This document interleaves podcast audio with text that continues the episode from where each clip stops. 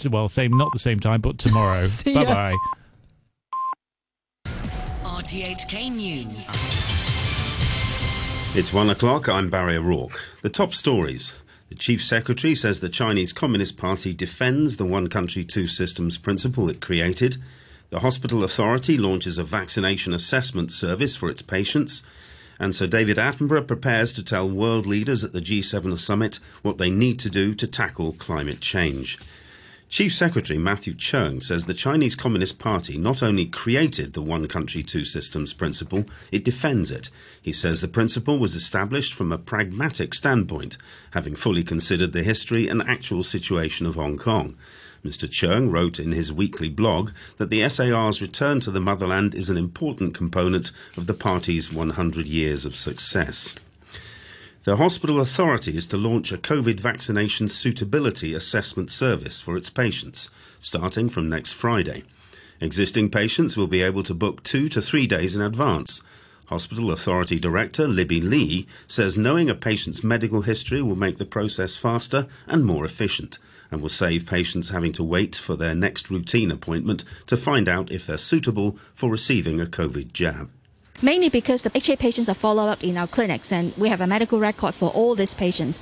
So the assessment will be more comprehensive and more objective by knowing a bit more about the patient conditions. So when we start the services for our own patient first, this assessment will be more comprehensive and more fair to the patients. However, if they are going to have their follow-up within a month or two, we highly recommend that they just ask their doctors for assessment during the follow-up time. So do not need to take up the quota for the assessment clinic.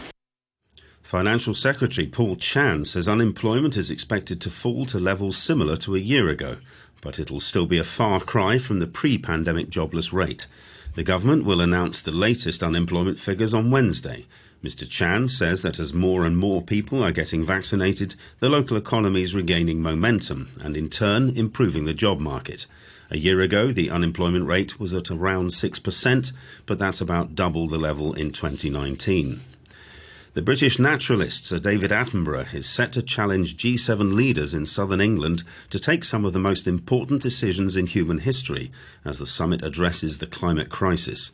The B B C's Roger Harabin reports. Sir David will tell the G seven the natural world is greatly diminished. Our climate is warming fast. Societies are unequal. He'll say we may be on the verge of destabilising the entire planet, and that makes decisions taken by the rich nations the most important in human history. But persuading the leaders of nations with different economies to adopt common solutions is far from easy. Japan has been holding out against the end of coal burning. Others don't want to end subsidies for fossil fuels. A closing declaration is expected to promise more financial support for developing countries hit by climate change, funds for infrastructure projects in the developing world to counter China's influence, and commitments to curb future pandemics. Artillery attacks on a hospital and residential area in the northern Syrian city of Afrin have killed at least thirteen people and wounded dozens of others. The B B C's Sophie Glass-Ryan reports. Video footage taken of the aftermath of the attacks on Afrin showed bodies lying among the ruins of the Al-Shifa hospital and aid workers picking their way through the rubble. The British-based Syrian Observatory for Human Rights said the dead included a doctor, three hospital staff and two children. The city is held by Turkish-backed rebels, and Ankara has been quick to condemn the shelling, blaming it on the Syrian Kurdish Y P G militia. However, the U S-backed Syrian Democratic Forces, which is led by the Y P G, has denied any involvement. Saudi Arabia has announced it's restricting this year's Hajj to its own citizens and residents in response to the continuing COVID pandemic.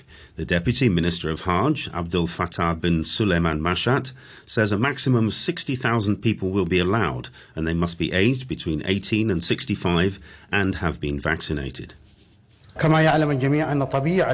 As everyone knows, the Hajj rituals take place at specific places and times, and therefore there must be a very thorough application of health standards and protocols. For this reason, the authorities have limited the number to sixty thousand pilgrims, in line with the work model that maintains health protocols that are applied strictly. Last year, just one thousand Saudis were permitted to perform the pilgrimage. You're listening to R T H K. The time is coming up to five minutes past one.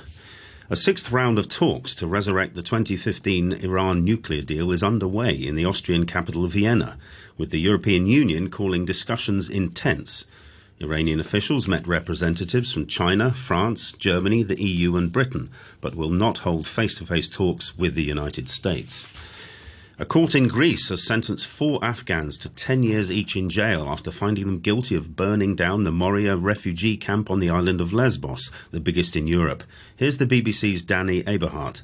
The fires that devastated Moria killed no one, but left some thirteen thousand migrants homeless, forced to sleep outdoors. The overcrowded camp, originally meant for three thousand people, had been heavily criticised by migrant rights groups and by many locals. This trial was held behind closed doors. The conviction of the four Afghan men follows sentences given in March to two other Afghans, but their lawyers are appealing. They're angered that one of the main prosecution witnesses wasn't at court and couldn't be cross-examined. About two thousand people have staged another demonstration outside the Jerusalem residence of Benjamin Netanyahu on the eve of a vote in parliament that could end Israel's longest-serving prime minister's term in office. The crowd sang Bibi Ciao in celebration after nearly a year of rallies demanding his departure. Mister Netanyahu is standing trial for corruption, allegations he denies. A seat on Blue Origin's space rocket, which is owned by Amazon founder Jeff Bezos, has been sold at auction for twenty-eight million US dollars. The B B C's David Willis reports from Los Angeles. The winner's identity has yet to be revealed, but their twenty-eight million dollars donation buys them a seat alongside the world's richest man on his Blue Origin spacecraft for its maiden voyage beyond the Earth's atmosphere. Blue Origin is hailing the sightseeing trip, which is due to take place on the twentieth of July, as a landmark moment in commercial space travel. Funds raised from the Blue Origin auction are being donated to charity. To sport, where the doctor of the Danish football team has said that midfielder Christian Eriksen received life-saving cardiac massage treatment on the pitch after collapsing during the European Championship match against Finland. Morten Boesen said that although Eriksen initially had a pulse, that changed and medics had to battle to bring him back. More details from the B B C's John Watson.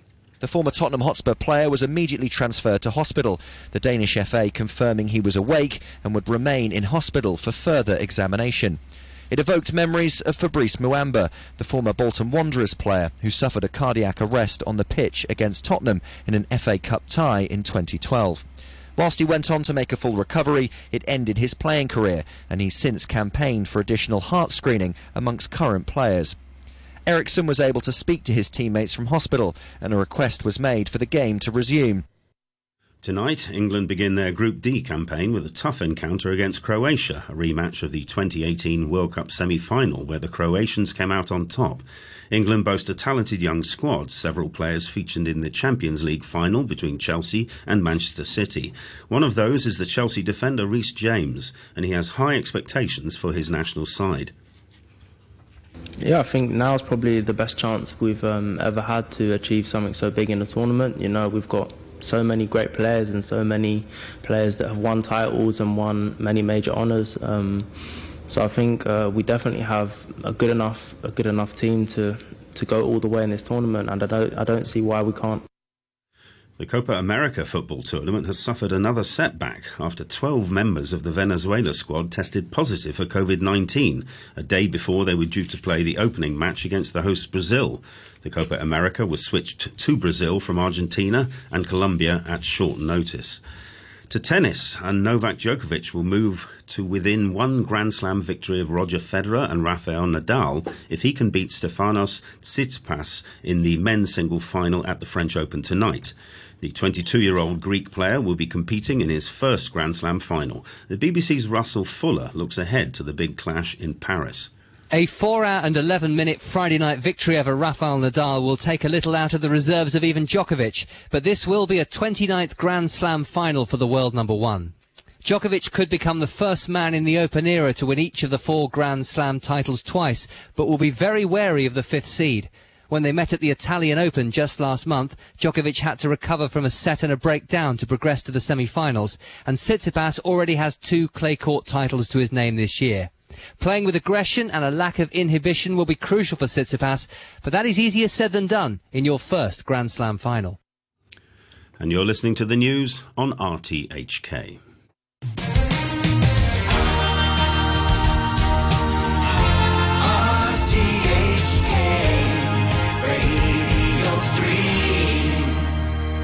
Ladies and gentlemen, this is a journey by a journey which along the way will bring to you new color, new dimension, new value, value, value and a new experience.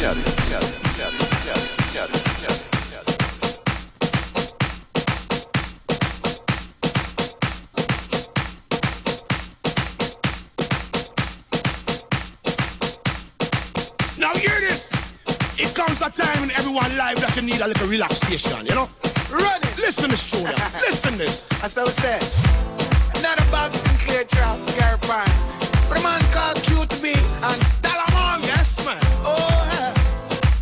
Oh, yeah. Yeah. Oh, yeah. What I believe. Yeah, yeah, yeah. Everybody's free. Got to be free now. Feel good. Sing. Got to feel good about yourself. Everybody's That's free. The man. Oh, yeah. Got to be, got to be, got to be free. Squeeze. This is the sound of what freedom.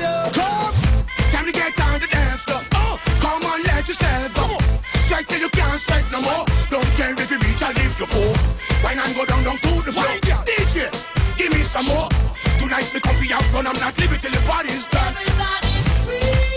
Everybody's got to be free. Yeah. Did you hear that? This is the sound of free. Everybody's free. Everybody's got to be free. Yeah. Like a bird. This is the sound you of freedom. Again, jump up, girl, move your body to the left. Jump up. Your body to the right, nobody can stop you tonight. No girl look sweet like you tonight. Every man have them eyes on you. Girl, you coming over with me tonight, right? You better believe my words that a man will do you right. Everybody's free. Everybody's got to be free. Yeah. Did you hear that? This is the sound of freedom. Everybody's and the songs of freedom. Everybody's got to be free. Yeah. Feel free. This is the sound of freedom. Everybody's free. Everybody's got to be free.